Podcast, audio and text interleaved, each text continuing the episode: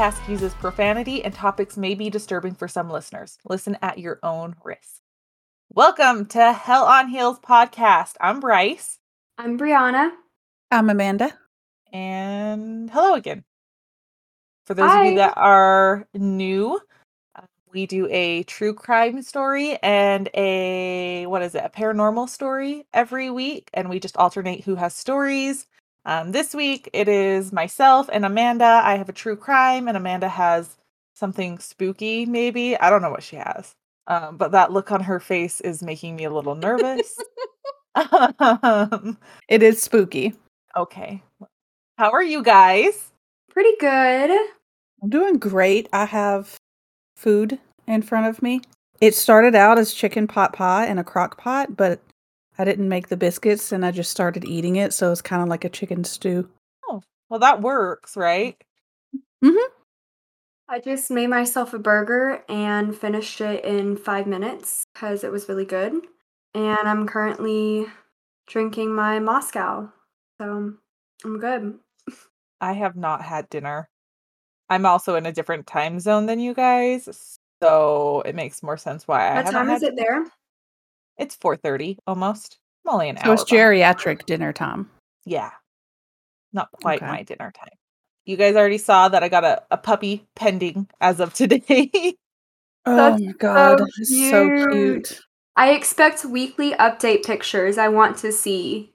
Okay, but mm-hmm. I don't see my parents weekly, and it's at my parents' house. She is. Her name is going to be Maisie. It's a mini Aussie, and she's so cute. She's a mini Aussie. One mm-hmm. of my friends from last year has a mini Aussie and she's grown up. I think she's about two now. She's adorable. They're so oh. cute. You're so lucky. I'll get pictures if I can. And she's she's just so darling. Did you guys do anything fun this weekend? Parties? Not really, but Jack's birthday is on Tuesday, so I've got a bunch of super fun things planned for that. Oh, that'll be fun. Are you taking him to the haunted hotel that you told us about? No, I'm not. Um, it was a little out of the price range, but we're gonna do some fun things that he'll actually enjoy and not just me.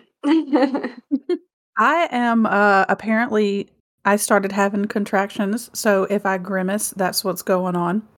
I'm just hurting. Okay, well, um that's not our fault. You can blame El Bebe for that. Oh no, I'm going to blame James. It's completely his fault. Okay, blame him too. That's fine. Yeah. Well, I was going to say on a completely other note, that's so exciting. Dude, you're so close. It is, but at the same time, like at this point, just get out. Just just be gone. Go. Make yourself, I don't know, known in this world because right now I'm just I'm over it. you know you'll have to tell James that every Sunday when we do our podcast, he's going to have to take care of the baby for a good 3 hours. I thought about just shaking her until she goes to sleep, but apparently you're not um, supposed to do that. Yeah, I thought we learned so... last week that you're not supposed to do that. Yeah, there's actually a thing called shaken baby syndrome. I'll just put a pillow over her face instead. Oh yeah, that's much better. Um I, I know you're joking, but dude. So if I get arrested anytime soon, y'all probably can guess what it's for. I will delete the recording. Don't worry, I got your back. Make sure you save it just in case the police have something on you too. That's valid. Thanks, Bree. Thank you for that. Got Saving you. my ass. All right, are you guys ready? Because I've got a good story and I'm real, real excited. I am excited. Mm-hmm. Because of Amanda's story last week, I had to find something pretty damn good this week.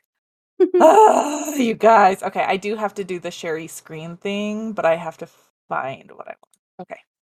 It's where y'all are always in competition with each other. oh, well, of course. Of course we are. Okay. All right. So, have you guys ever heard about the weepy voiced killer? Fuck yes. No. Don't talk, just listen. Don't. Okay, I'm sorry. Don't okay. ruin it. Shut your face. Okay. Uh, it's it's very creepy. So there is a picture on the drive, and it is the first picture. It says one and Karen. New Year's Eve, 1980. 20 year old Karen Pot- Potack, a student at Stevens Point University, had just arrived in St. Paul, Minnesota to party with her sister. I mean, it's New Year's Eve. They're going to go out, have a good time, get drunk, dance, and all that fun stuff. Um, they went to a bar, they're dancing and just having a good old time. Um, and then Karen, just after midnight, wanders off from the party alone. And she just is kind of drunkenly wandering the city. Now, this is in Minnesota and it is freezing. There is snow on the ground and she's in her party get up, doesn't have a coat. So she's freezing. Temperatures are below freezing. Her friends and her sisters, her sister did not know that she had left the party because they were out, they were doing their own thing, having their fun and whatnot. And there is one report where it said that Karen is actually still holding a glass of champagne when she's walked out of the party. She walked through an alleyway and reportedly a man in a car pulls up and offers her a ride home.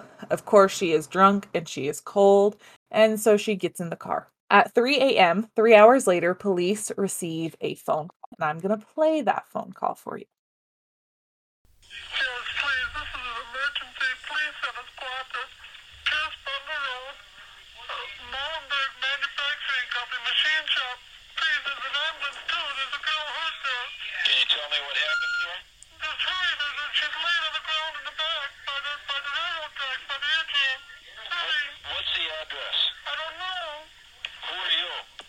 Hey, I know that was really hard to hear.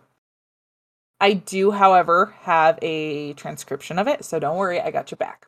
I know it, it's really a crazy call, but this is what it says. It says, Yes, please, this is an emergency. Send squad to Pierce Butler Road, Malberg Manufacturing Company machine shop. Please send an ambulance too. There's a girl hurt out there. And the operator says, Can you tell me what happened to her?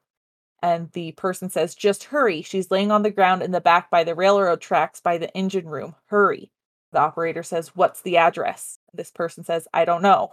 And the operator says, Who are you? And then it's click. So they don't know who this is, who's calling, anything like that. But they're getting a report of a girl being hurt back there. And so officers do go to the location. And this is Malberg Manufacturing Plant. And they find Karen Potack naked body in the snowbank near the railroad tracks. It was deserted at night. There was no one working there. It was cold and it was just a very eerie scene.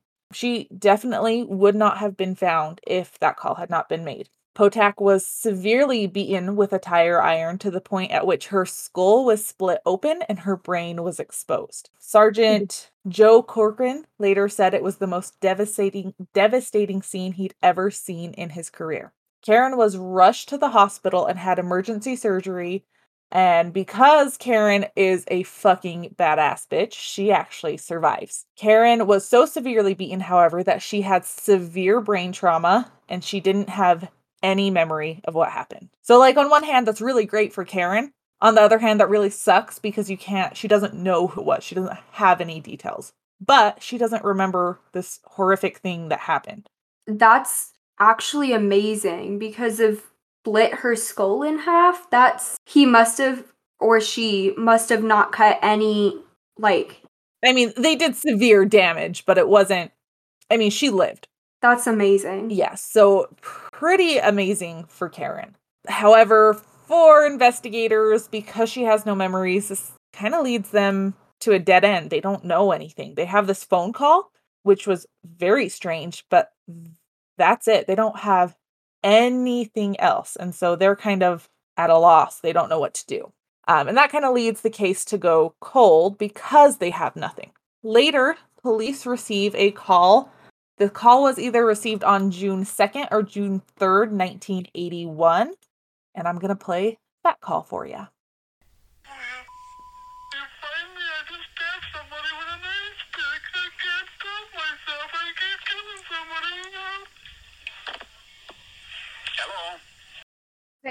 Gonna say that you still can't really hear anything, but it sounds like the same voice. It, yes, it definitely does sound like the same person. So that transcription, the caller is saying, "Will you goddamn find me? Will you find me? I just stabbed stabbed somebody with an ice pick. I can't stop myself. I keep killing somebody." And then they hang up and you hear the operator say, "Hello, are you there?" And later on, on June 3rd, 1981, a group of teen boys find the body of a young woman near an unfinished freeway in a wooded area. Um, the wooded area was kind of like a had a scenic view of the Mississippi River and that type of stuff. So they're definitely uh, not good. The woman was laying face down and had been stabbed in the chest numerous times. Police believe that she had been stabbed with an ice pick. Definitely a weird coincidence that they're seeing that this was stabbed with an ice pick and they got a call saying that they stabbed somebody with an ice pick. Initially, when police got that call, they thought it was a prank because they were like, all right, whatever, this is just some cruel joke until they heard the ice pick part and they're like, "Oh, that's that's really strange because an ice pick is a really weird weapon in general." It wasn't I stabbed her with a knife or I stabbed her, you know, it was very specific an ice pick. And they very much believe that this young woman had been stabbed with an ice pick. So at this point, are they at least linking the calls together? After this, they've kind of linked Karen and this young woman together because they Mm. don't know what else to think. And it's very similar. They're the voices are the same and it, the same panic and the same MO. Anyway, so police find that the killer had called from a nearby payphone, but by the time they got there, he was gone. So they did receive this call. Now that I'm actually reading my notes correctly, they did receive this call afterwards, after the body was discovered. Two days later, they receive yet another call, and I'm going to play call for you as well. Don't talk, just listen. I'm sorry what I did to Compton. I couldn't help it. Don't know why I had to stab her. I am so upset about it. I keep getting drunk every night. I can't believe I just like big dream. I can't think of being locked up. If I get locked up, I'll kill myself. I'd rather kill myself than get locked up. I'll try not to kill anybody else. Okay. That was a very eerie call, if you ask me. And after some of my research and some other things that I've read and listened to on this case, something that was pointed out in this um, is some of his verbiage. So, again, I have a transcription. So, the caller says, Don't talk, just listen.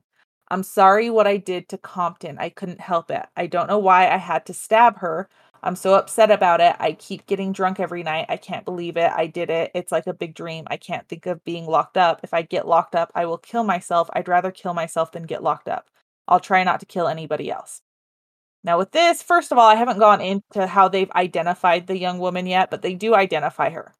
One thing that really stands out in this is that he says it's a big dream, not a nightmare. And that's just really freaking weird because dreams are good. And you wouldn't think of someone going, Oh, I'm killing someone. This is a dream. Yeah, it almost has like a positive connotation to it, hmm which is goosebump inducing. hmm Personally, when I think of that, I think of like a dreamlike state in a way. I don't know, you can't really say like nightmare like state, you know, it doesn't really fit. But he didn't say it's a dream state. He said it's a dream. It is a dream. So like maybe he got like super drunk and he thinks that he did it, but he may not have done it. But it's a dream that he thought that he did it. I I don't know. I'm just I'm advocating for I him get at this point. I would. So police trace this call to a phone booth and they rush there, but it's too late and there's no wit- witnesses that could help identify who was there. Now, this caller did identify the victim as Compton, and at this point, the authorities already know who the victim is. So during the autopsy, they find that she had been, first of all, they find that this young lady had been strangled with a shoelace, but this was not her cause of death. She had actually been stabbed 61 times with an ice pick. Okay, first of all, the fucking ice pick again. But secondly, 61 times? Mhm. I was gonna say, and she's still alive No. at that point. Nope, she is dead. This is the, his second victim. So he strangled her with a shoelace and then stabbed her 61 times. This guy must have a shit ton of anger problems. What? Mhm. Who would even imagine stabbing anything? We'll talk about it. Um, we'll talk a little bit about it. There's really not a lot of psychology on this guy. The police also find a small key in the victim's pocket. And this leads them to a locker at a nearby bus station. And this is actually how they're able to identify the victim as 18 year old Kimberly Compton. And you guys can go to the picture that is labeled Kimberly. He was 18. Oh. God. And something else that they also look at in the autopsy is that they actually look at the undigested food in her stomach, which led them to Mickey's Diner because she had ordered the special at Mickey's Diner. And before you ask, the special was a barbecue beef sandwich and fries. So they they kind of had all of this information. They have this key. They know she went to this diner, and so they they have all these leads. Oh, this part's hard. Okay. In the locker, they find her ID, all of this information, and they find out that Kimberly Compton, she was from Pepin, Wisconsin, which was a small town. As in, in 2018, this town had a population of less than 800 people. And Kimberly had just moved to St. Paul, as in, she had gotten off of the bus, put her things in the locker, um, locker number 750 at the bus station, and then walked across the street to Mickey's Diner where she ordered the special, What the shit? which means she was murdered hours after coming into St. Paul. That poor girl. because they know she went to Mickey's diner, they were able to talk to the staff a little bit. And the staff does reports. They did see her walk across the street into the diner, and a man a few booths away kind of takes notice of her and starts talking to her. And she eventually invites him to join her, and they seem to really hit it off. I guess during the conversation, she mentions that she's brand new and he offers to take her around and show her the sights, it being the 80s. And she's like, okay, well, cool. She's 18 and naive. And I mean, obviously, in today's day and age, if a stranger comes up to you and offers to show you the sights, you say no. and you scream fire. You do all the dramatic things. Yes. But they do leave together, and the sta- staff saw all of this interaction. They saw him leave together, and they were able to give a brief description of the man, but not enough to really lead to anything at first. All the staff said was he was tall, he was a bigger man, and they said something about his hair, um, but they didn't give a lot of detail. But it's a diner, and in the 80s, they really didn't pay too much attention. This was pretty uh, much a harmless interaction as far as they could tell. So it was really crazy. And at this point, this leads the police to release part of the recorded calls to the public, hoping for some sort of lead or some something. And this is where he gets his name because the media immediately named him the weepy voiced killer. Now, the police did get a ton of calls saying that they knew who the voice was and all of that stuff. And it, sa- it said that police investigated maybe a hundred different reports and none of them really panned out. And again, they don't have anything. They don't have enough information. This case, unfortunately, goes cold again.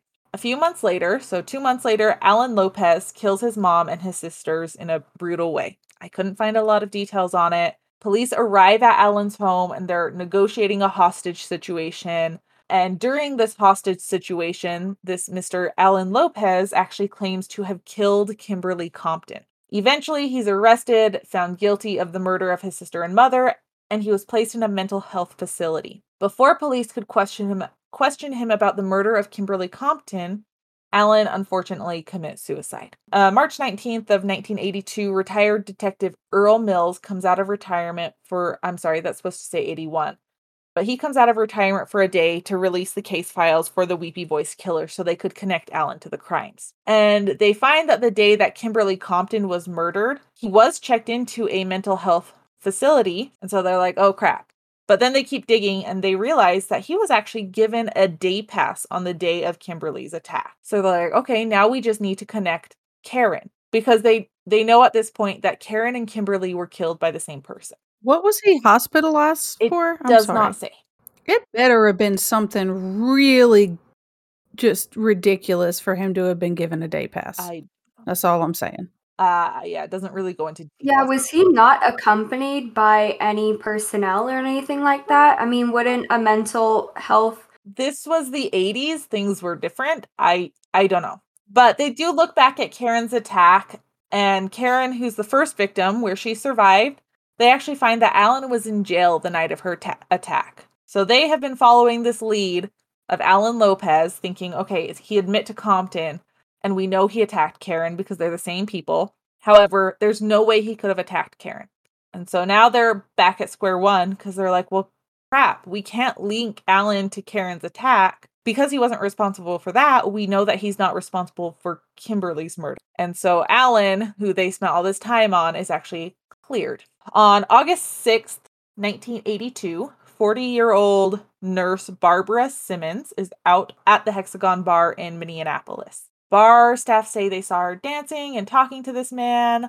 Um, later on, a bartender actually reports that Barbara had come up and said something along the lines of, He's cute. I hope this guy's okay because I need a ride home.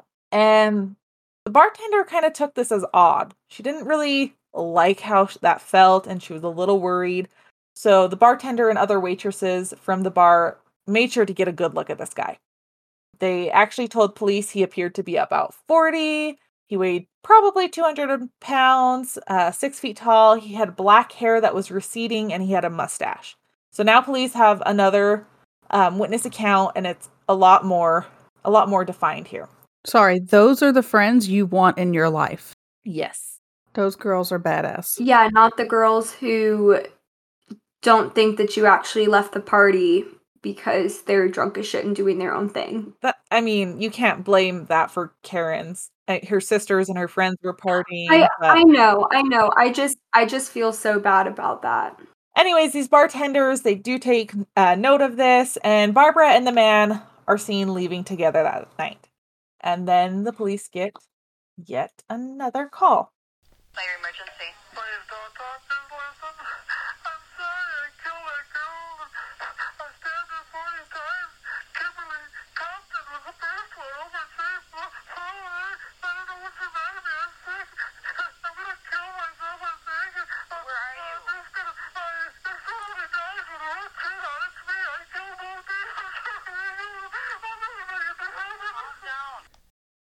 Okay, again, I do have the transcription of that. So the operator answers and says, Fire emergency. And the person says, Please don't talk, just listen. I'm sorry I killed that girl. I stabbed her 40 times. Kimberly Compton was the first one over in St. Paul. I don't know what's the matter with me. I'm sick. I'm going to kill myself, I think. And the operator says, Where are you? And the suspect says, I'm just going to, if somebody dies with a red shirt on, it's me. I've killed more people. People, I'll never make it to heaven. And the operator just goes, "Calm down," which I will say I really love. that The operator's like, "Chill out, please. I can't." so they receive this call, and it's very much more frantic than the other ones. It's very, very frantic. Like you can't understand him for parts of those. Just very disturbing and unsettling. The next day, on August 7th, 1982, police find the body of Barbara Simmons in the Minneapolis River. Um, Barbara had been beaten and stabbed over a hundred times with an ice pick or screwdriver. She was thrown into the river but was tangled up in weeds on the side, so she washed washed back up. And police are able to go back to the bar and talk to the staff, which is where we got the details from before. And the waitress that had gotten a really good look at the man actually comes in and is shown a lineup of a potentially over a hundred mugshots. And she says, without a doubt, she identifies 38 year old Paul Michael Stephani as the man that Barbara had been speaking with or dancing with. Now, the reason she was, uh, they had showed this waitress the mugshot is because he had previously been convicted of aggravated assault. So his mugshot was part of that lineup because he matched the physical description. Now, Paul Michael Stephani. There's not a lot of information about his early life. There's just really nothing available online, things like that. But we do know he was born on September 8th, 1944, in Austin, Minnesota. Um, he was the second oldest of 10 children, and they were from a highly religious family. Now, the reason I'm going to emphasize this is because it is emphasized everywhere. And he has already mentioned once in the calls that he's not going to make it into heaven. His biological father was not in the picture. His mother remarried when he was three to a slightly abusive. I didn't quite understand what they meant by slightly abusive, but Stephani did give the example that his stepfather would like if they got in his stepfather's way, he'd smack them and they'd go flying down a set of stairs or things like that. So I'm not quite sure what he means by slightly abusive, and I'm not sure if it was very abusive and he didn't understand that it was abusive. So that's not very clear. After high school, he moves to Minneapolis or St. Paul, right in that area in the 60s, and he worked as a shipping clerk, a janitor in a hospital, and a whole bunch of other things. He did eventually marry Beverly Leiter and had a daughter not much is really known about this part of his life either. We do know, however, after him and Beverly split, he abandoned his daughter. Awesome. Yeah, he's a stand up guy. He was convicted of aggravated assault. I could not find a history of mental illness for him. After police identify Stephani, they discover that he had actually been fired from his job at the Malberg manufacturing plant in March of 1977. And the Malberg manufacturing plant is where his first victim, Karen Potack, had actually been found. So he would have potentially known that there was going to be no one there. It was going to be deserted, and he would have known those details. So at this point, they're like, okay, this is really weird. And they set up surveillance on Stephani. And they actually began following him, but somehow, despite their best efforts, they actually lose Stephani. Now, on August 21st, 1982, at this point, they, they can't find him. They're like, where in the hell did he go? Stephani goes into Minneapolis and picks up 19 year old sex worker Denise Williams. Now, Denise Williams had been a sex worker since the age of 13, which is heartbreaking. But we also know God. that that means that she is street smart. This girl is going to be a tough cookie. Mhm. Denise and Stephani, they negotiate a price for the goods. They go back to his apartment and do the nasty. And Stephani offers to give Denise a ride back to where he picked her up. And she's like, oh, okay, cool, thanks. Now, as they're driving, Denise realizes that Stephani was definitely not taking her back to where he picked her up. And she she knew something was wrong. She confronts Stephani about this and he says, "Oh, it's just a shortcut." And he also started telling her about his sexual fantasies and she's like okay first of all we just had sex. Secondly you're creeping me out. Like what's happening? So eventually stephani goes down a road with no street lights and denise is starting to be like okay well shit it's about to go down. And she actually sees a glass bottle on the floor and made a plan to use it if needed. Stephani pulls into a dead end street with no lights and turns the car off, and he tells her some grass, ass, or gas, no one rides for free. She literally just had sex with him. So she's like, okay, whatever. And he tries to grab her hand, and she's like, nope, and tries to get out of the car. At this point, he grabs, grabs a Phillips head screwdriver and begins to stab Denise in the stomach. Denise, being the street savvy girl she is, she takes that bottle and she smashes it over his head. And this leaves Hell yeah. dashes on his face and on his head, and he's just bloody all over the place. And she's actually not, I mean, he's continuing to stab her at this point with a screwdriver, and she's not as bloody as him because he's creating puncture wounds, whereas she is flashing. So he's bleeding more profusely. And it's actually in one article I read, she stated there was just blood everywhere. She couldn't see at one point because there was just so much blood. That's all she could see. And she reports that in a high pitched voice, Stephani stated, You're just like the rest of those broads. Definitely strange right there. Eventually, Denise is able to, she's, I mean, she's being stabbed. She's eventually able to open the car door and she falls out of the car and he just is right on top of her, stabbing her still. She is screaming and freaking out. At one point, she actually decides, I'm just going to play dead because maybe this will end if I'm dead. And he just keeps stabbing her. Now, Stephani chose a street that he thought was vacant. There'd be no one there, there's no houses. However, he was wrong. The houses here, I guess, were just a little more hidden.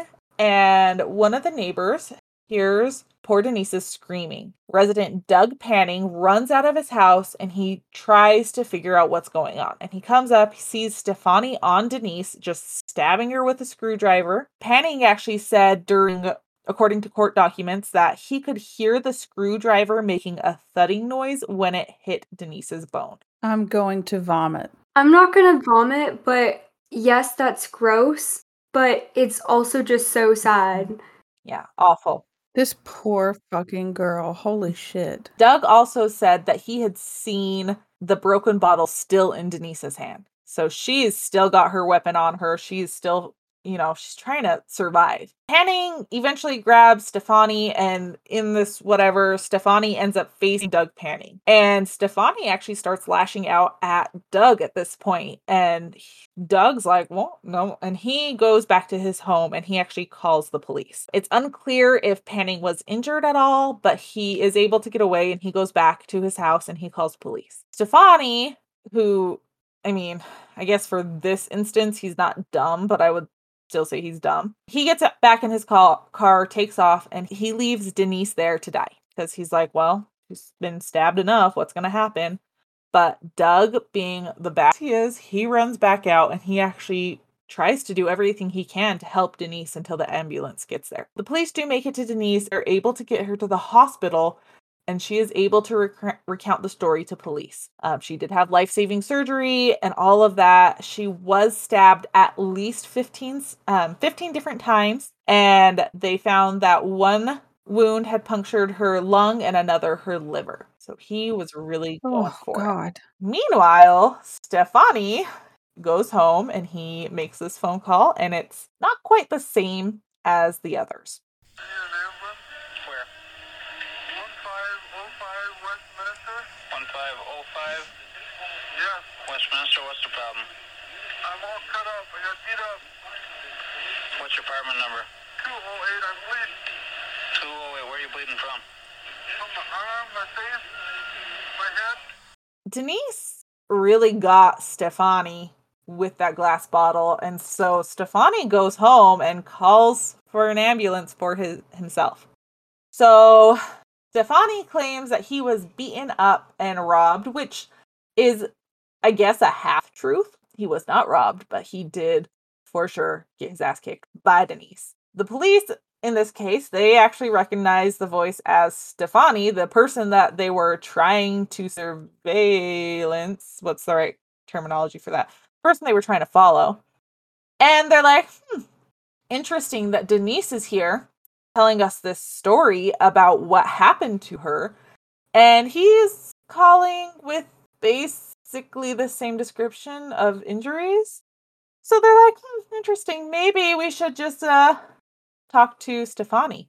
Denise does actually identify Stephani from a lineup, and Stephani is charged with attempted murder. Now, when he is brought in for questioning, they show him the case file from Karen, Kimberly, and Barbara. They said his demeanor just flipped. He just loses cool, gets really aggravated. He gets out of his cha- chair and tells investigators, You're not going to pin those on me. Officers actually say his voice would change and he would sound just like their recordings. He could make his voice sound like that on the flip of a switch. So to me, that kind of makes me feel like all of these, oh no, I did this, very fake. He wanted attention. I mean, they felt fake and attention seeking beforehand, but that even more so makes me feel like he was that much more looking for attention. I agree with that because the one where he should have been panicked, where he was calling 911, he seemed pretty chill and pretty calm and collected. But after he killed, uh, what, four women? He's attacked four. attacked four, excuse me. Or I think it was after the third one that he Barbara. called twice or something like that. Um yeah, after four phone calls, I'll say that he was out of his mind frantic. hmm Speaking of, I don't remember if I told you guys to go onto the picture of Barbara and Denise, but you guys can look at those. Yeah, so it was just, I mean, really crazy. So officers were actually able to charge him with the murder of Barbara as well as the attempted murder of Denise. Um, the reason for only the two is because it's a different jurisdiction. This is in Minneapolis, whereas the others mm. were in St. Paul. So they would actually need the St. Paul police to make those bring those charges against Stephani. Police do bring in a voice expert who wasn't really helpful because they told us what we already know is that the voices were remarkably similar, but they could not definitively say if it was the same person or not. So that wasn't super helpful. However, Detective Don Brown was able to find some more information about Stephani. He actually found that a past love of Stephani moved back to Syria for an arranged marriage. And so Don believes that when Stephani was attacking these women, he was actually attacking his former lover because he felt betrayed. The trial for Denise and Barbara was in February of 1985. It lasted six weeks. Stephani pled not guilty for the attempted murder of Denise and the murder of Barbara. Again, he was tried in Minneapolis, and the other crimes were in St. Paul, so it was a different ju- jurisdiction. St. Paul did not end up pressing charges because they didn't feel they had sufficient evidence. They didn't have witnesses, they didn't really have anyone that they could go off of. The jury had actually called Stephani's ex wife, his sister, and a woman he had once lived with to come to the stand and listen to the calls. They were asked to listen to them and tell the jury who they thought the the voice belonged to. His sister's reaction is most notably the kind of craziest reaction.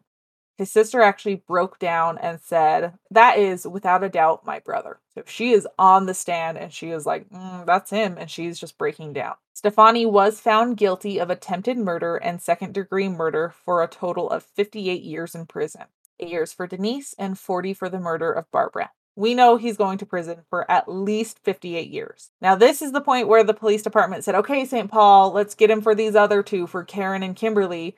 And again, St. Paul's like, we don't have enough. We're not going to charge him. He's going to go away for 58 years, anyways. Now, in 1997, while Stephani is in prison, he is diagnosed with terminal skin cancer and given a death sentence with that. And I guess he has what you could call a, come coming to Jesus because he actually asked to speak to St. Paul police in exchange for something very odd. He requests a photo of his mother's gravestone. Yes. I wouldn't really call that odd. I don't know. Maybe you kind of want to. He's not asking for a photo of his mother. He is asking for a photo of her gravestone. I mean, maybe he wasn't there when she was buried. Um, I still, it's a very odd request. And the St. Paul police are like, okay. And they bring him a picture of his mother's gravestone. He confesses to Karen's attack and he states he hit her a good 20 times. Um, so this is how we know the details of someone picked her up. She got in someone's car. He said when he picked her up, he had she had no jacket and he thought he would take her for a cup of coffee. He just wanted to warm her up. They do clarify that when he was swinging or hitting her with the uh, tire iron, they clarify if he was swinging or like poking it, like trying to stab her. And he said, oh, he was for sure swinging it. He said he swings 10 times, realizes that she must be really hurting, but he still continues to hit her at least another 10 times with the tire iron. He does confess confess to the murder of Kimberly Compton. He said he thought he would show her around town, but in 15 minutes she was dead. He tried to show her a view of the river because it was scenic, and he told her that she would have something to tell her parents about. However, when he left the car, he took his knife with him. He very much had every intention of hurting. And now this is Stephani's word. Kimberly has passed away, so she cannot come back and say what actually happened. But he said that he laid in the grass with her. He opened up Kimberly's bra, was feeling her up, and then just started stabbing her. He's now confessed to Kimberly Compton and Karen's attacks. So we now know he's found guilty of Barbara and Denise, and he's confessed to Kimberly and Karen. What police are not expecting is that he also confesses to the murder of Kathleen Greening on July 21st, 1982, who he drowned in her own bathtub. When Kathleen was found dead, it was it was initially looked at as suspicious and they looked her ex-husband, but in the end, because they couldn't find any information, they ruled her death an accident. She drowned in her bathtub. It could have been anything. They didn't have anything else to say it was a certain someone. Oh, and also when Stephani confessed to this murder, he did not know the victim's name. They actually had to go through and figure out who this person could have been, and they identified it as 33 year old Kathleen Greening. This is the murder that took place between Kimberly and Barbara because there was a rather large span for a serial killer between Kimberly and Barbara. There was 14 months between the two. This was the oh.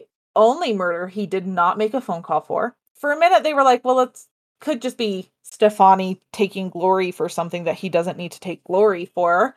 However, Stephani knew details about Kathleen's house that only someone that had been in her house would know. And very oddly enough, they found an entry in her contact book for Paul S. and it had his phone number listed. Not what they were expecting, but he has now confessed to three murders and I'm sorry, he's confessed to two murders and one attempted murder and was found guilty of one murder and one attempted murder. He actually stated that when the murders would happen, there would be a voice in the back of his head that said, Paul, it's time to kill. Oh bullshit. Now, I don't know if this is because he's trying to get that mental health card or I, I don't know. It very much feels faked to me. He said he would always go to church after his after his attacks and he would sit in the back and cry. He said mother always told me if something hurts you go to God. That religion's coming right back. So we don't know if there there are a lot of theories. A lot of people think that to him these were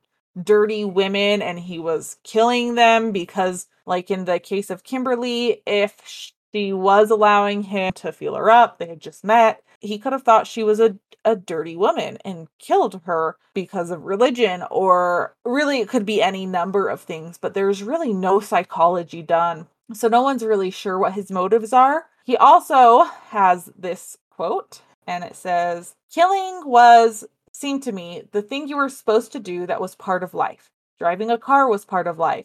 Eating food was a part of life.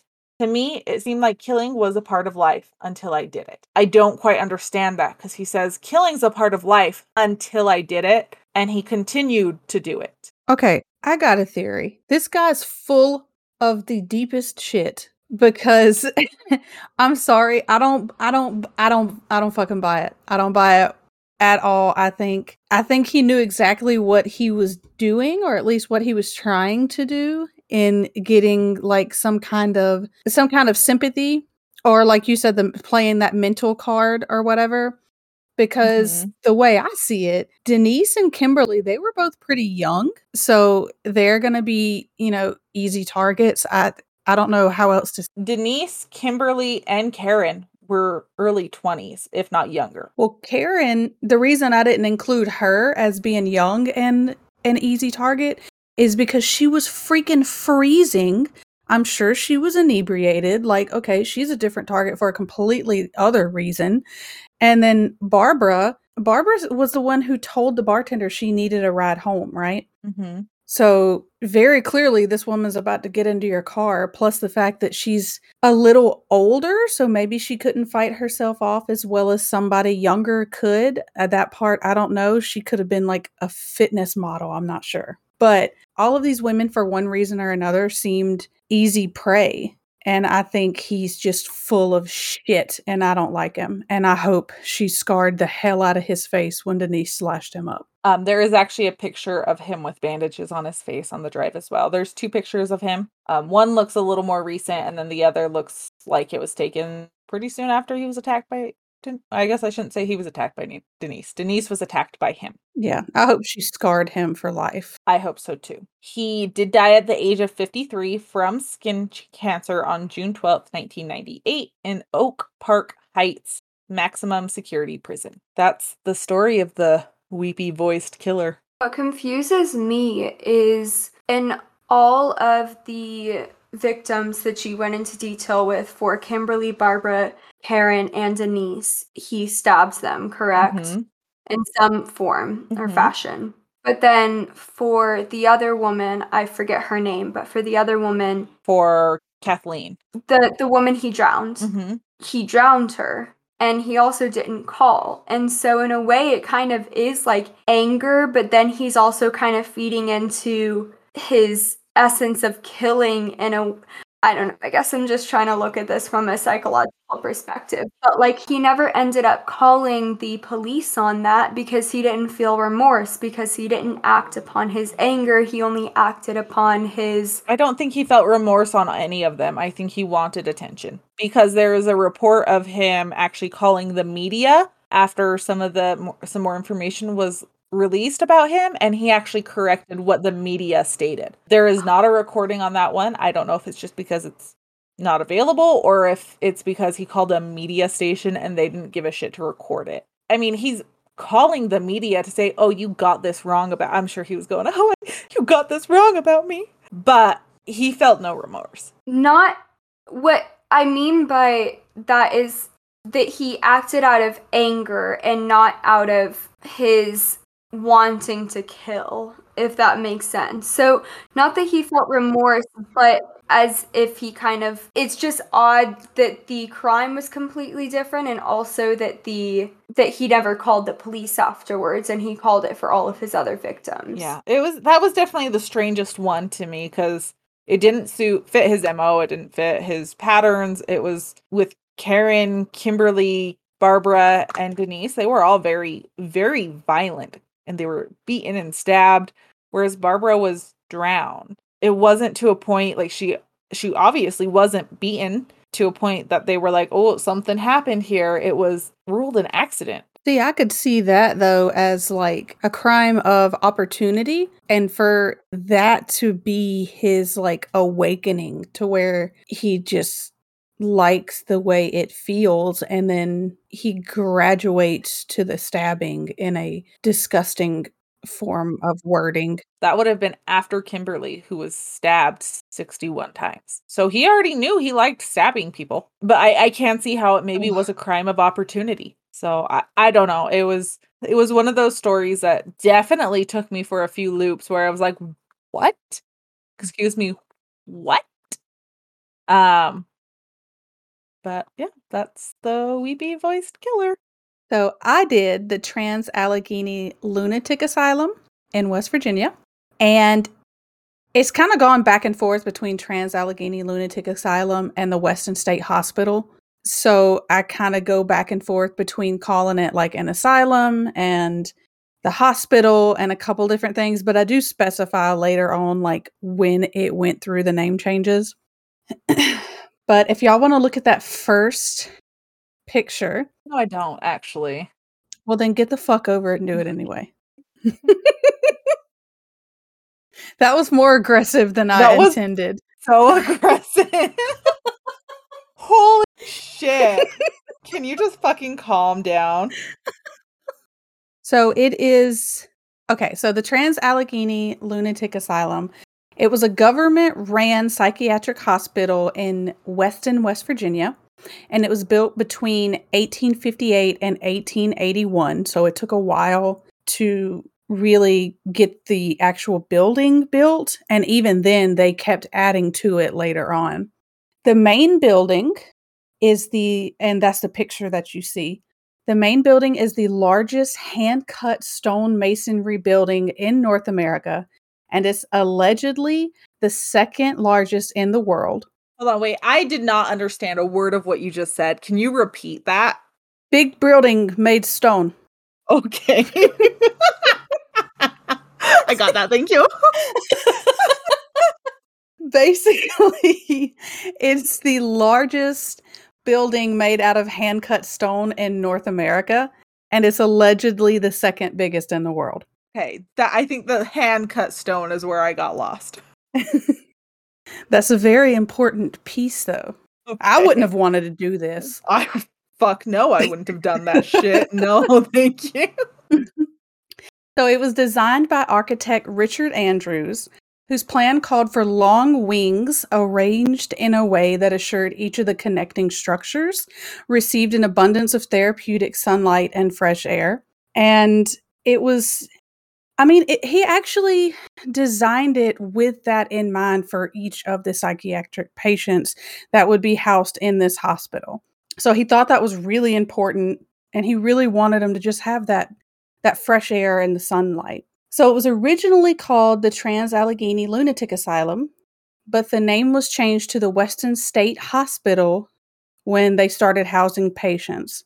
The hospital was later bought by Joe Jordan in 2007, and he changed the name back to the Trans Allegheny Lunatic Asylum. And then he opened it for tours and other events to raise money for his restoration. It originally opened in 1864 and it remained open until 1994 when changes in the treatment of mental illness, along with the physical deterioration of the facility, finally forced it to close its doors. Those were hand cut stones. How was it deteriorating? Those were made with love. Well, mainly it was the inside. Oh, okay. So, construction began in 1858 and it was started by prison workers before skilled stonemasons were brought in from Ireland and Germany.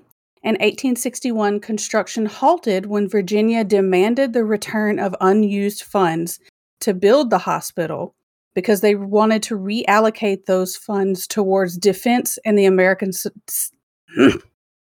towards defense and the American Civil War. What That- just happened? I spazzed out for a second. Where's, where's my water? For a second. You're always spazzing out. so, okay, yeah. Virginia demanded the funds that weren't used yet because they wanted to use that in defense in the American Civil War. Before that could happen, the money was seized from a bank by, an un- by a Union infantry squad and used to establish the reorganized government of Virginia. The reorganized government devoted money to continue construction in 1862, and when West Virginia became a state in 1863, the hospital was renamed the West Virginia Hospital for the Insane. The 200 foot clock tower was completed in 1871, and unfortunately, they completed separate rooms for African American patients in 1873. Construction was finally completed in 1881. The hospital was intended to be self sufficient, so on what eventually became 666 acres, there was a farm, a dairy, a cemetery, and even its own water supply. And then in 1902, they added a gas well, Damn. like cows and shit. While originally being designed to house 250 people, it held seven, 717 patients in 1880, 1,661 patients in 1938, over 1,800 in 1949, and at its peak, it housed 2,600 patients in the 1950s in obviously overcrowded conditions. How many people were was it supposed to be able to house again? 250 in their nice sunny rooms. Um so how many people per room is that? Um, eventually, further down, I do say that it got so bad that sometimes four and five patients were crammed into rooms meant for one person. That just reminds me of college all over again. Fucking sharing goddamn rooms with people. I really hope the rest of the story does not remind you of college because they might want to shut that college down. Okay. A report completed by a group of numerous North American medical organizations in 1938 stated that the hospital housed epileptics, alcoholics, drug addicts, and non educable mental defectives, What's which that? basically people that you cannot educate, Says who? Says whoever ran this hospital. They're wrong. And by the way, I hate the phrase mental defective. I just feel like there's so many uh, better words you can put together, but that was an exact quote. I I completely agree. I think that mental defective literally physically means that like that person cannot mentally comprehend anything. And obviously they can because they learned how to walk, didn't they? Or like they learned how to move their limbs, didn't they? Or Yeah. they obviously had the comprehension, they're just slower. I, I, just, agree. I, I get it's a different time saying. frame and different era, but I mean, my God, humans were so freaking cruel. Well, if Still you go to that second picture, no, um, these are some reasons for admission from 1864 to 1889, and I'm just going to pick out a couple and read can them. you read it with like a relaxing, like you know, the yoga voices, the yoga relaxing tapes that you're supposed to do, listen to? Okay, I can give that a shot. And then Bryce and I will come in and we'll be like, "What the fuck?" to one of them, and you'll have to explain it in further I'm detail. Okay. So, a few examples of reasons one would be admitted into the Trans Allegheny Lunatic Asylum are laziness, imprisonment, marriage of son, Wait, oh, masturbation, marriage of and son. syphilis. Yes, ma'am. the fuck is marriage of son? Yeah, obviously you can't stay living with your son when he gets married. That is preposterous. So then, is it literally saying that every woman whose son has been married could have potentially been admitted admitted, in yes, if they chose. My God, I see desertion by husband on here too. Yes, asthma, bad company, bad whiskey, which is what is interesting. bad company? Bad company literally just means like nobody wants to be around you. Like you're bad company. What about bad whiskey? I Bad wish I knew what that was. Oh my God. Maybe they just made bad whiskey. My What- favorite one is the one is the second to the bottom on the left, deranged masturbation. What is deranged masturbation? I wish I could tell you. you didn't Google it? No, I was honestly afraid to. Sorry. So for a couple more, You are disgusting. uh, yes, oh my God. we also bad have company. suppressed masturbation. Okay, but Um, wait, wait, wait, wait, wait, wait. Suppressed masturbation would be that you're not masturbating, right? But isn't masturbating on this list? Uh, I think so. Yes, You said masturbating is on this list multiple times. Oh, masturbation and and syphilis. Masturbation for thirty years. By the way, novel reading is on here. Okay, good God.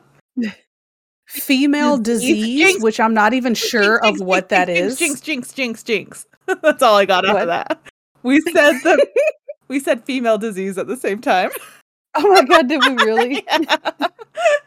I like seduction and disappointment as well, and I want to know if it's in that order or if I can be disappointed and then seduce somebody. I think it's in that order. I think your seduction was a disappointment. So some of these were legitimate though. Wait. So we have Rumor smallpox. of husband murder and Salvation Army are on there.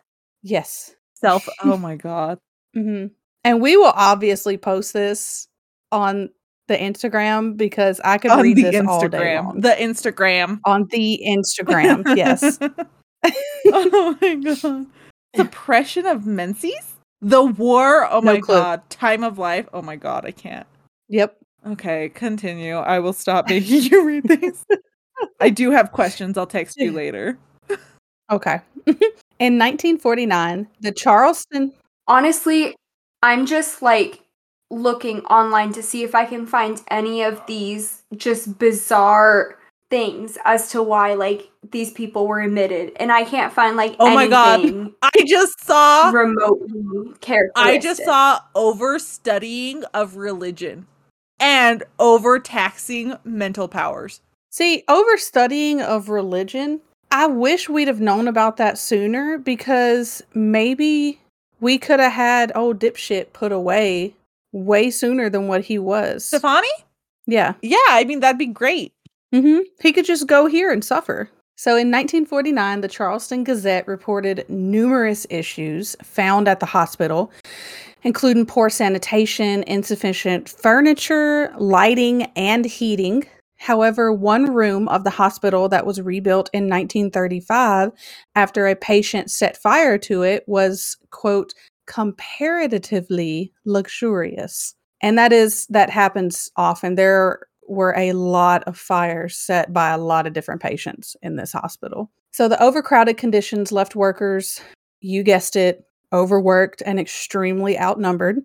The once bright windows quickly became covered in grime, and the newspaper started to peel away in decay, or patients just tore it away from the walls. Four and five patients were crammed into rooms meant for one person, and some were left to sleep on the floor and in freezing rooms with no heat. The farm and dairy on the grounds were originally built to provide for 300 people, and they could not meet the demand, so patients began to suffer from malnutrition. In the early 1950s, the hospital reached its highest amount of patients and arguably its worst time for patients. The patients that were unable to be controlled were kept in cages, while the less worrisome patients were lucky enough to get beds. Anybody that acted out or even complained at this time was likely to face solitary confinement and spent months chained to the walls of an empty room. What? Yeah, which makes me, which just confuses me because if you have four or five people in a room, how do you have rooms set aside for solitary confinement? kind of in a way get it because and I'm not at all comparing it to this, but this is really the only thing that I've seen solitary confinement. For example, in like Orange is the New Black, you know, you can kind of see like the difference between all of the rooms in which everybody stays versus the solitary confinement, which is literally like below everything else and is literally just designed for one person, which is big enough for literally a bed and maybe a toilet and a sink, and that's it. I mean, I get that, but this was designed as a hospital. Why would you have Not a- a solitary confinement in a hospital?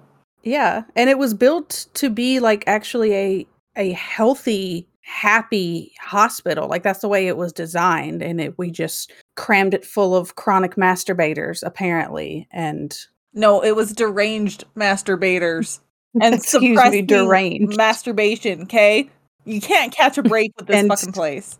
and people with asthma because Jesus I don't Christ, know. you, you asthmatic people. I I mean, would be screwed. honestly, the the treatments and the psychological just horror that the people went through in I can't imagine in the 1800s, but I know that in like the 1950s were like horrific. I mean, I I can't even imagine. It's just terrifying the stuff that they must have gone through.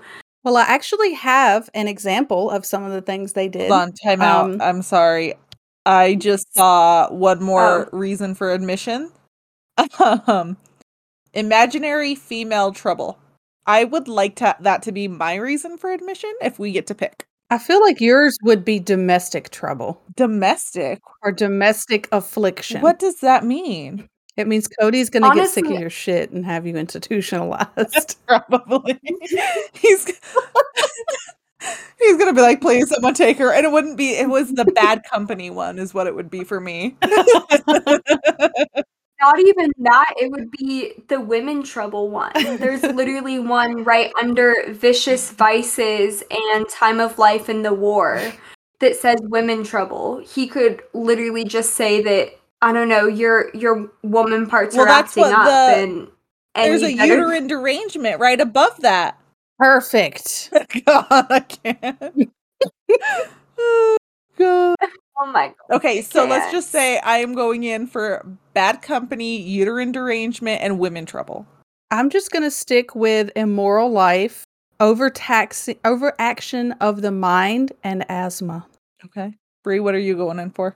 I would most likely go in for bad company or deranged masturbation, I guess. I don't know what the fuck that means. No one does. Don't worry about it. and greediness because I'm greedy as fuck. Well, now we all know what we're really going into this mental inti- mental institution for.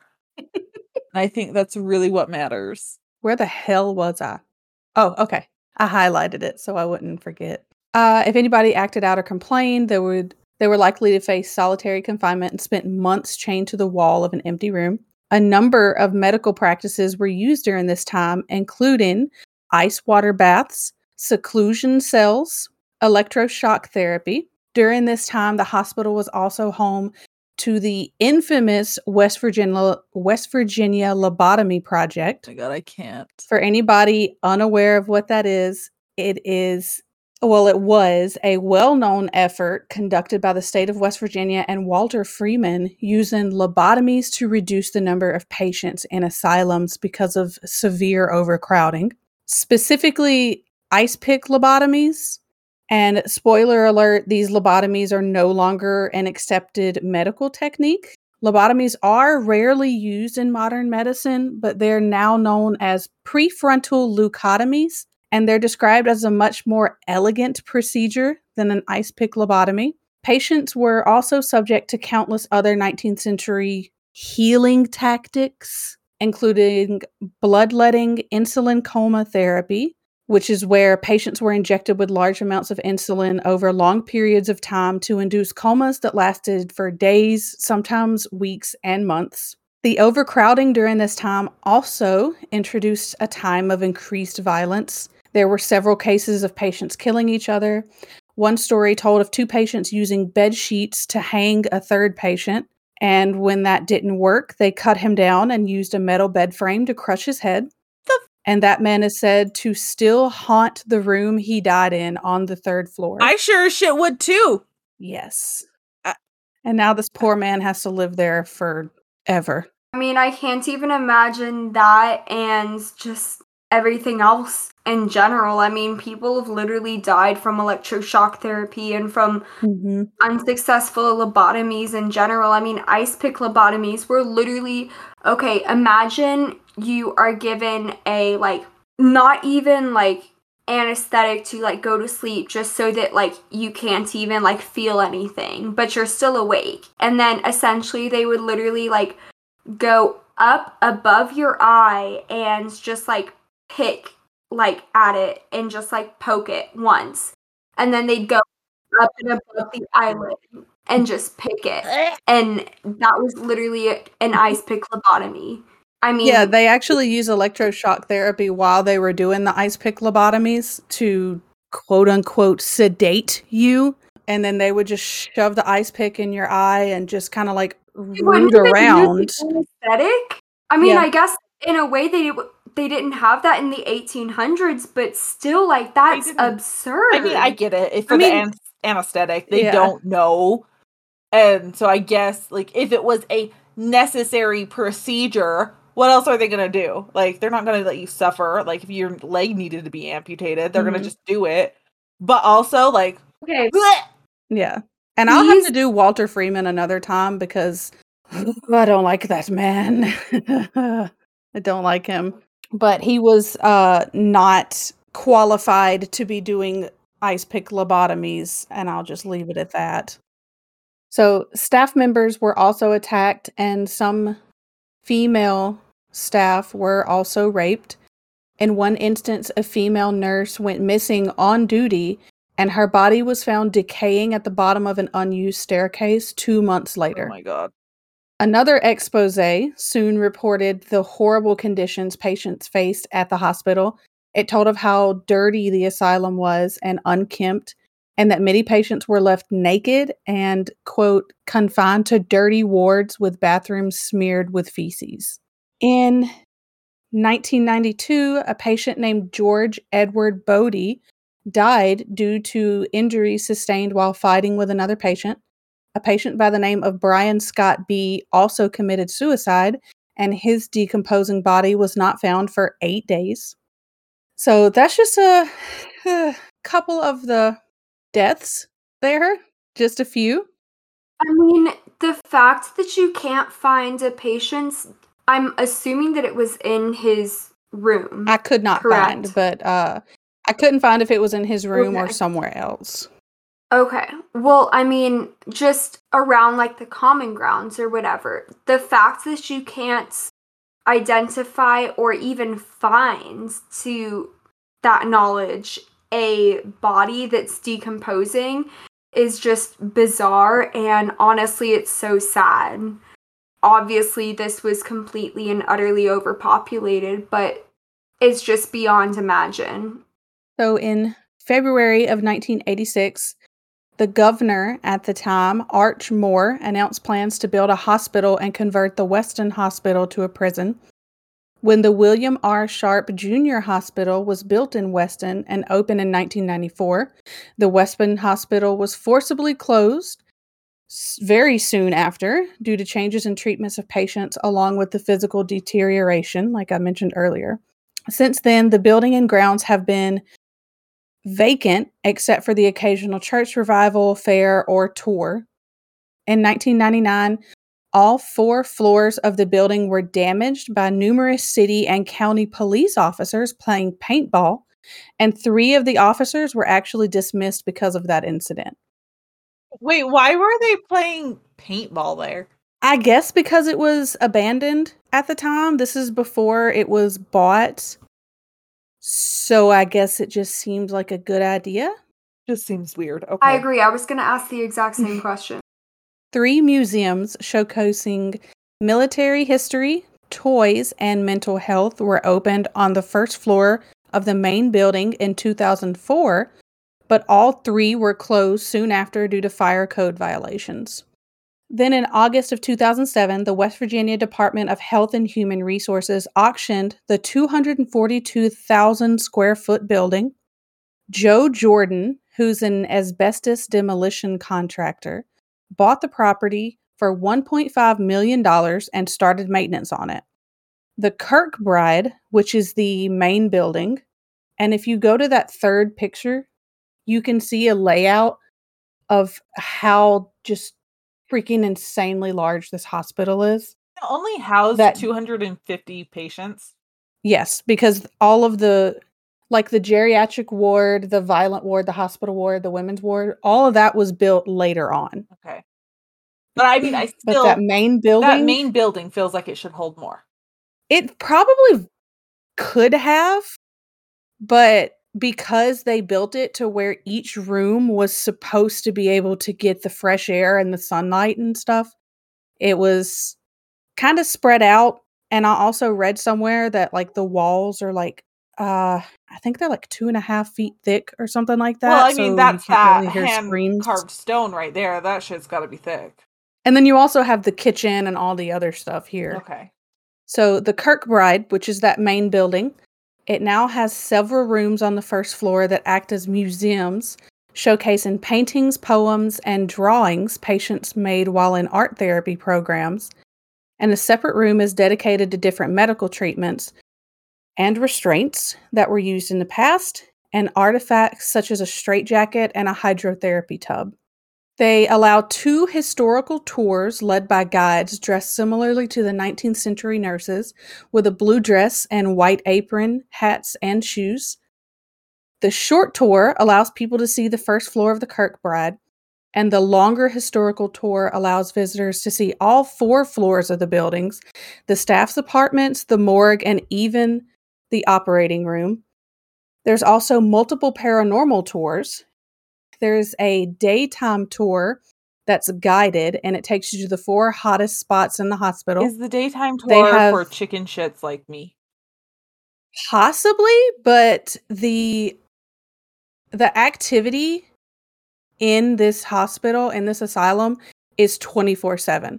There's activity in the day, there's activity at night, like it never stops. I mean that kind that honestly kind of makes sense because of the I mean because they subjected the patients to like sunlight and whatever because I I don't know. That just kind of makes sense a little bit because of the sunlight and because nighttime is normally the haunting Mhm. hour. you But it's just there's just so much packed into this little place that it's yeah, it it never it never stops. They have a 30-minute flashlight tour that are half historic and half paranormal and they show the main building and the medical center. Then there are the overnight tours that last from 9 p.m. to 5 a.m.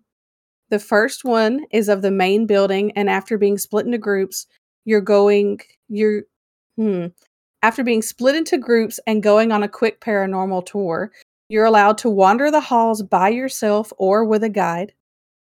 The second tour is of the medical, forensic, and geriatric buildings, and you're divided into groups again and given ample time to explore each building. And then finally, they boast private tours depending on if you have nine other people willing to go with you because it is in a minimum amount of 10 people. Okay, so we need to find seven other people. I'll bring Like- James. He doesn't get a choice. He's driving. Okay, four other people.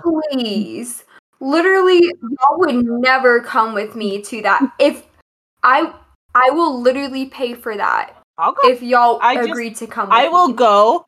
I just your need a flashlight and holy water your on me at all times. Well, you are encouraged for this one to bring your own ghost hunting equipment. So, yeah, we'll get like the little head things, you know, the little headlights and shit.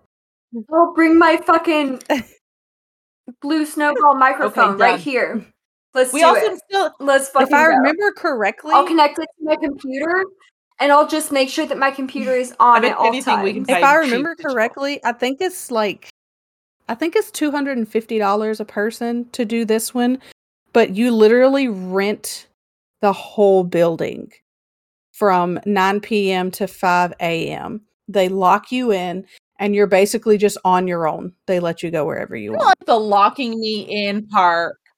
Dude, that's Like I will like do it. I just want to be able to get out if I'm freaked out. You know what? Or what if I need to just go get food real quick? You know, I want to be able to walk out. I want DoorDash Okay, to be able to enter. Hey, hey, hey, I got you. Okay. I will, as long as you pay for each person, or as long as you pay for you and Cody or whoever else you're bringing, I will pay for hands down five Domino's pizzas. Got Oh it? damn! This girl's You bringing Domino's. Come into the main room into it. anytime, and I'll pay for five Domino's Right? I was thinking like peanut butters and jelly sandwiches. I can keep those in a backpack. Peanut butter and jelly sa- No. No, girl. D- okay. Domino's is the way to fucking go. Okay, if if you want, I can throw in some chocolate Haagen-Dazs ice cream in there because that shit, oh my god. Literally when you're stressed out or when you're down, like I swear Haagen-Dazs chocolate ice cream is Are you going way to to include hands like down. their little garlic knots that they have? Because those things are delicious. I will include anything you Okay, want me done. to include. I will include anything for up sure. to one hundred Okay, dollars. we are. I I will find coupons for everything. That's my limit. It looks like we're going to West Virginia. we, we we still have to plan our watch party. West Virginia, Mama. Oh, Yeah. Yeah, I forgot about. I didn't forget about Yeah. that. I haven't even edited that part yet, and I Mm. didn't forget about it. Okay. So, are you ready for the haunts? Yeah. Yes, ma'am. Let's go. So, these are just a few. And the first one is Lily. Lily is said to be either a former patient or the daughter of a former patient that was just adored and kept safe by staff. She died possibly of pneumonia around nine years old.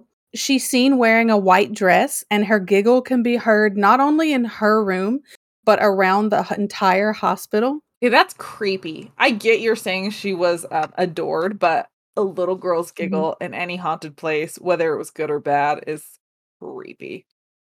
And you can go to that next picture. That's actually a picture of her room because she's like a favorite of visitors. She said to love repeat visitors, and she even has favorite guides working at the hospital. She's apparently haunted the fourth floor in Ward R before one of the numerous fires in the building forced the ward to be rebuilt. She's known to speak with ghost hunters through EVP ghost box sessions, and she's known to play with toys, music boxes, dolls, and roll balls around the room, which leads many people to leave toys for her to play with, like you can see in that picture. There's And I did everywhere. read- I'm Get not sure on where box. exactly. She has a music box. Get her a toy box. Then yeah, her room will got a toy be box, she can't play with them. Yes, she can.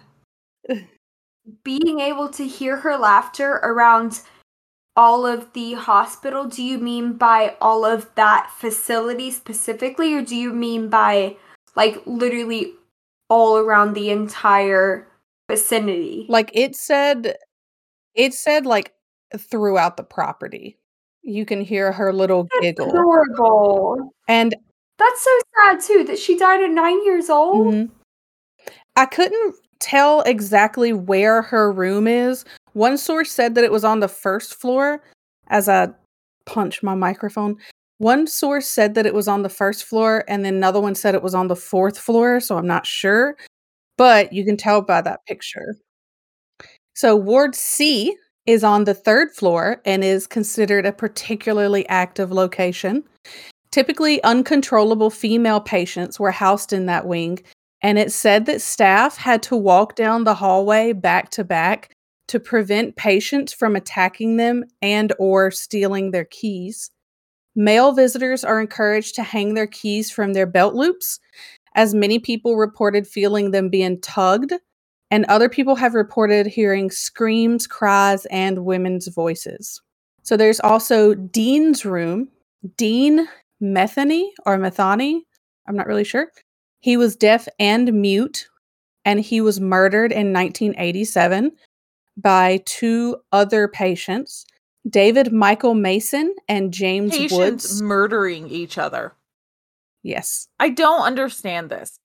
Like, if you're in a shitty situation, why aren't you guys like working together to fucking stay alive, not killing each other? Well, from what I read, David Michael Mason, this was actually his second murder. He was helped by James Woods, and they tried to blame the death on a ghost, but they were both eventually charged with Dean's murder. And this is also on the third floor. Witnesses claim that Dean is known to speak to investigators via EVPs. He's also known to turn flashlights on and off and hug visitors. So Dean's just a sweetheart.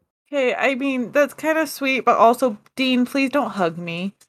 Oh yeah, terrifying. Like please don't, but like oh. I mean, but at the same time, he just wants love. Mhm.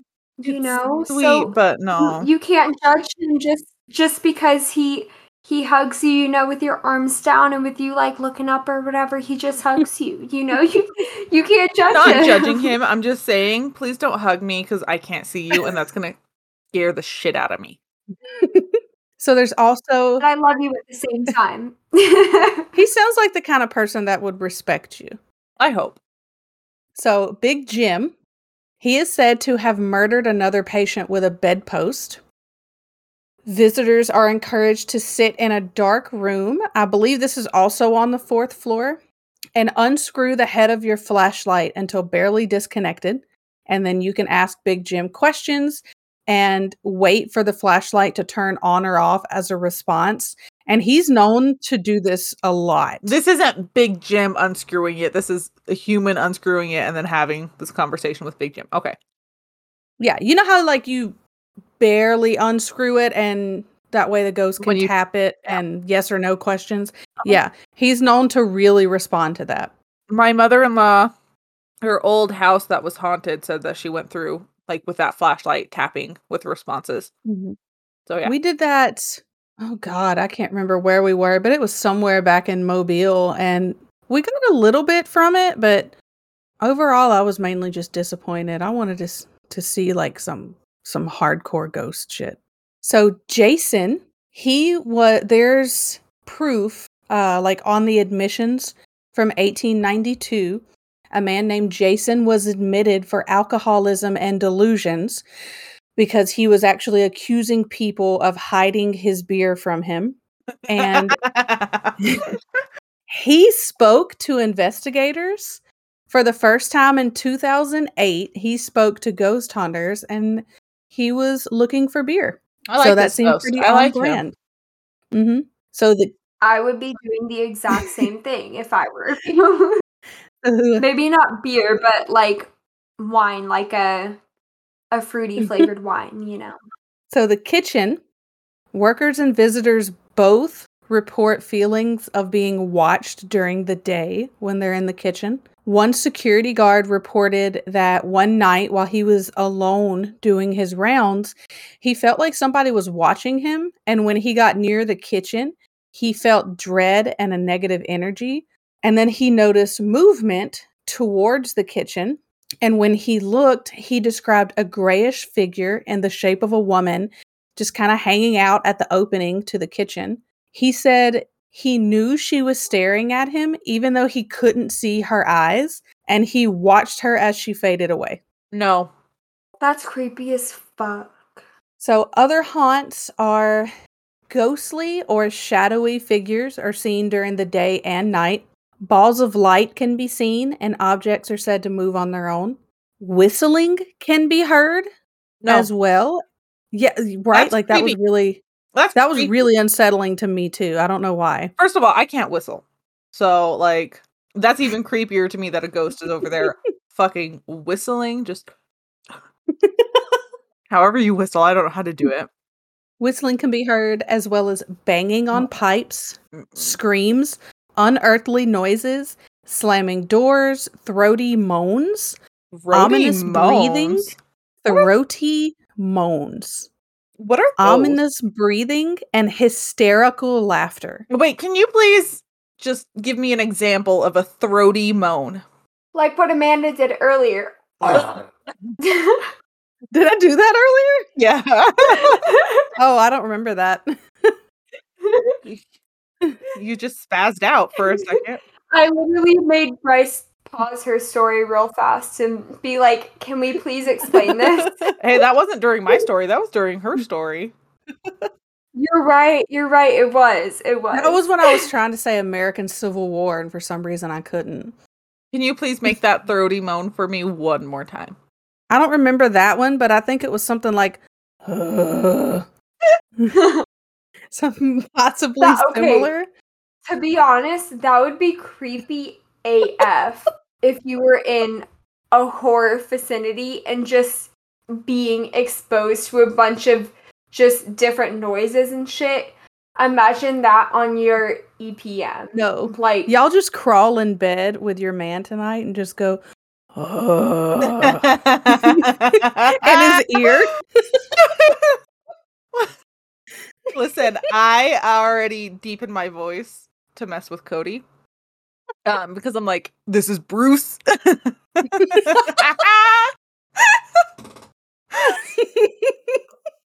Jack would be disturbed. what? oh my god. I ate too much to be laughing this hard. so now I have this. This is Bruce. Ugh. oh fuck. This is Brian. Oh my god, please oh record my that God. if you do that. or I can do. I can really mix it up. I like to really mess with Cody. The newest thing is, hey babe, babe, babe. So I could Oh just go God. babe and then make that noise. My honest favorite with Jack is baby, baby, baby, baby. Just until he fucking responds, because it's literally the way that the cat fucking meows in the middle of the night. Oh my gosh. Oh Okay. god. So, where was I? Ominous breathing. Uh, people also reported smelling cigarette smoke and just general uneasy feelings throughout the asylum. People reported being touched, pulled, pushed, shoulders grabbed, and even being pushed up against a wall. No fucking thank you. My god. And you wonder why I don't want them to touch me. I don't want to be fucking pushed against a wall. That's like Okay, but next if you actually level. go to this asylum, asylum, Bryce, like you're girl. No, it doesn't matter. I don't want to be pushed against Yeah. the wall. I have not done anything to them. They have not You're, done you're gonna to have me. to sign. A, you're gonna have to sign a waiver saying, who? "Yeah, I'm okay with being th- with this happening to me. Yeah, I'm okay with being pushed pushed up against a wall. Yeah, I'm okay with hmm. being licked. Yeah, I'm We're okay with Being being. licked. Hold the fuck up. I, I, Who is licking me and why? Because I am not okay with that. if we go to this asylum, that's No, gonna. I just No. went through this You're gonna have to live entire sto- I have researched this for a week and a half and I've never been more uncomfortable than just thinking about being licked by a ghostly fucking specter in a haunted asylum.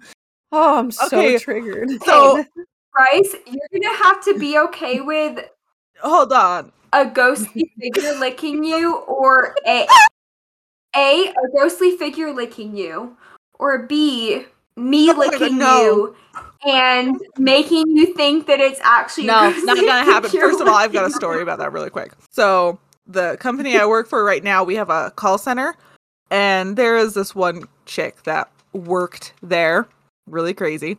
There's a story about her walking up behind another call center employee and licking her ear. Like she did not know this lady that well, and she just walked up behind her and licked her ear.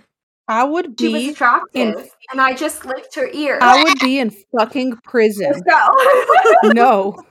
Oh hell She hell doesn't no. work here anymore, so we're good. Is that why? That better damn well be Um, why.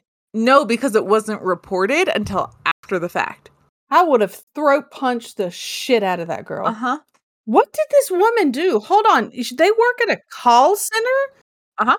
Straight up out of the ordinary. I'm so like I I'm so weird about this. Like I don't I don't like people touching me. It's horrible when you're pregnant because everyone wants to fucking touch your stomach. Don't touch me. Don't touch my stomach. Don't touch my shoulders. I'm going to Amanda, Can I vomit. touch your stomach? No. Are Are you kicking, Amanda? Can I touch your stomach? I hate that shit. Like people will come by and just randomly touch. Don't fucking touch me. Like you you get my consent before you put your grubby little fingers on my body. I hate it. Like when people touch my shoulders, I get physically nauseous. I don't know why, but I hate it. I don't like being touched either, so I can guarantee if someone walked up behind me and licked my ear while I was on a phone call with a patient, they're sure I would have been fired. Hands down, I completely agree with Bryce, but at the same time, I feel like if I were pregnant and my boyfriend came up and just like started massaging my I'm literally at the moment massaging my shoulders. If he just hands down started massaging my so- my shoulders, I would have been like, "Oh my god, keep going." Like it's just the people that you are more comfortable with. You know, if mm-hmm. just somebody straight up that you didn't know started coming up and a kissing your ear, mm-hmm. b They licked licking their ear. It was not you, kissing. any any part of you.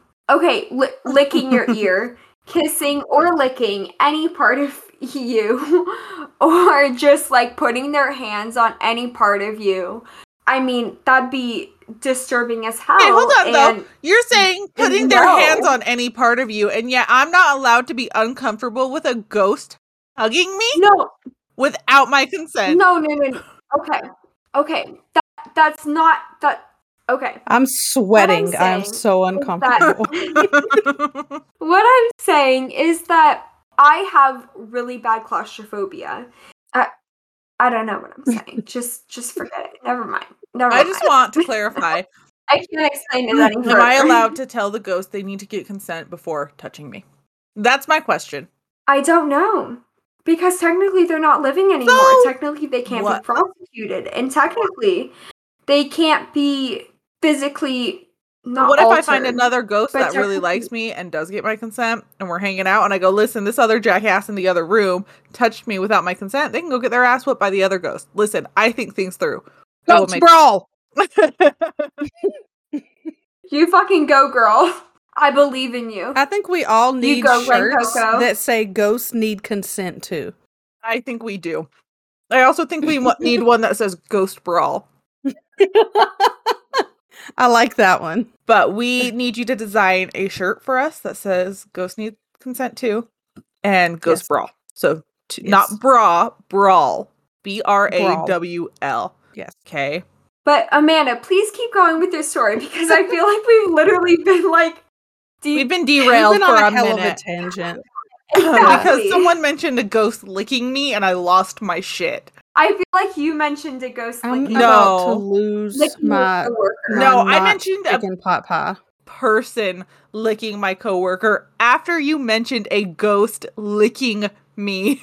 So uncomfortable. Okay, look, I've got Okay, yeah, two go. I've got two bullets left. So, in one restroom, two spirits said to be teenage boys for the 1940s are still said to linger, and visitors are encouraged to bring cigarettes, gum, or mints to appease them. And then also on the fourth floor, ugh, a black mass can be seen, as well as an apparition nicknamed the Creeper that crawls along the floor. And another ghost often seen is a soldier that they've named Jacob, and he's just chilling, strolling the hallways. So Jacob is chill, but I don't want to see that black mass crawling the floors. Oh no, that is two different.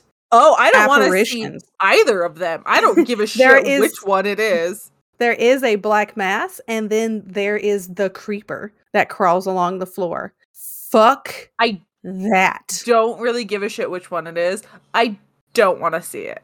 Like Anything I do, but I don't. crawling can just get the fuck out of here. That's my like, issue is crawling. That's creepy because you're like trying to hide in my mind if you're crawling. hmm So uncomfortable. Oh my god. Okay, that's that's If all. I see a paranormal specimen, we'll just call it that, crawling, let's say on the roof or on the floor or on the walls, I would straight about lose my shit.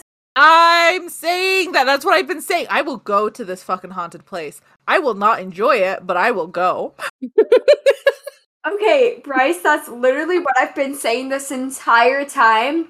All three of us, plus our significant others, plus, okay, we need nine people total. No, 10 total. Plus three, ex- 10 total, Mhm. plus three extras. So I'll bring two Wait, no, no, no, no, wait. Each of y'all bring What one if- person. What if we uh, we all go with our significant others and then we can just make a goal for like in a year or two or whatever from now when we're big and famous, our hellions can come along. We can do it as a drawing. When we're big and famous. That's Yeah. great idea because in a year we'll have seven listeners. I know. I mean, we literally have zero followers at this point. No, no, that's not true. We have at least three, because even though it's by force. Yeah. So all I'm saying, Hey, I is will make a vision board with ten followers. that's all we. No, we don't even need ten. We need six, uh, th- uh, seven. Nine, seven, yeah, seven.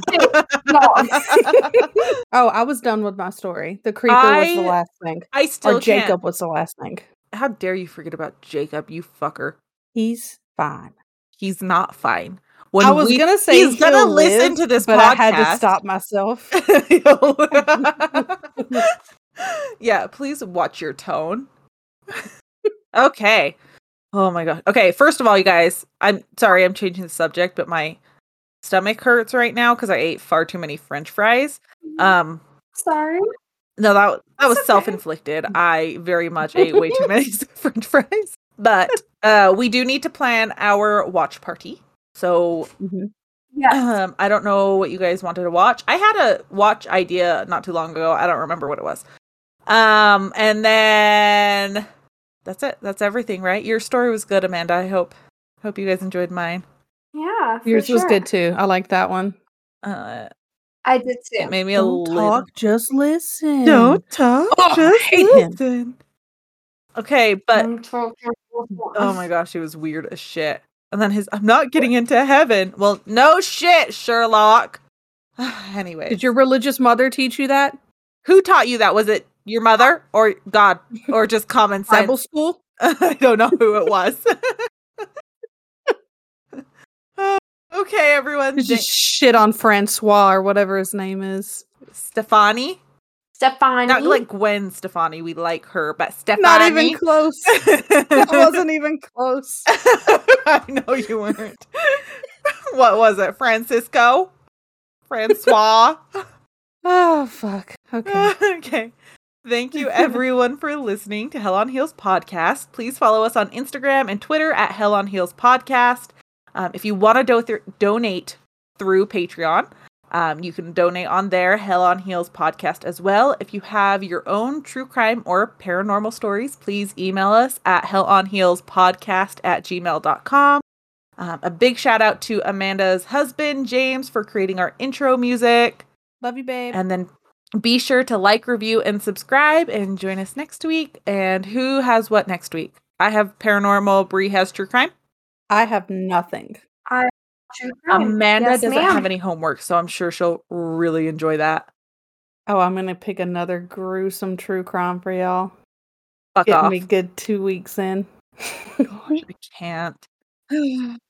hey guys, I feel like we need like a cutesy something where we all like uh, like a cutesy exit something. I don't know what I'm trying to say.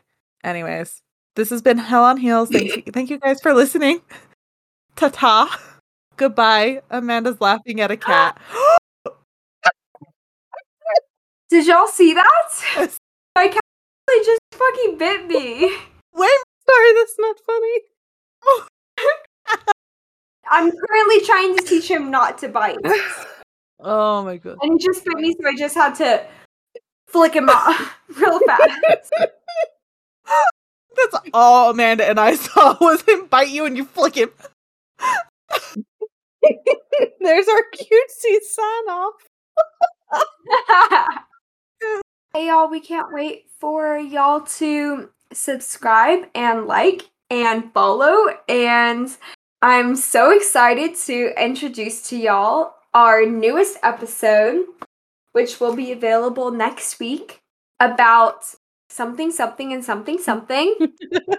and congratulations to our 100th viewer for attending this podcast. and have a great night. Love you all so much. And we can't wait for that 100th viewer to get their prize. Have a good night. Bye. Bye.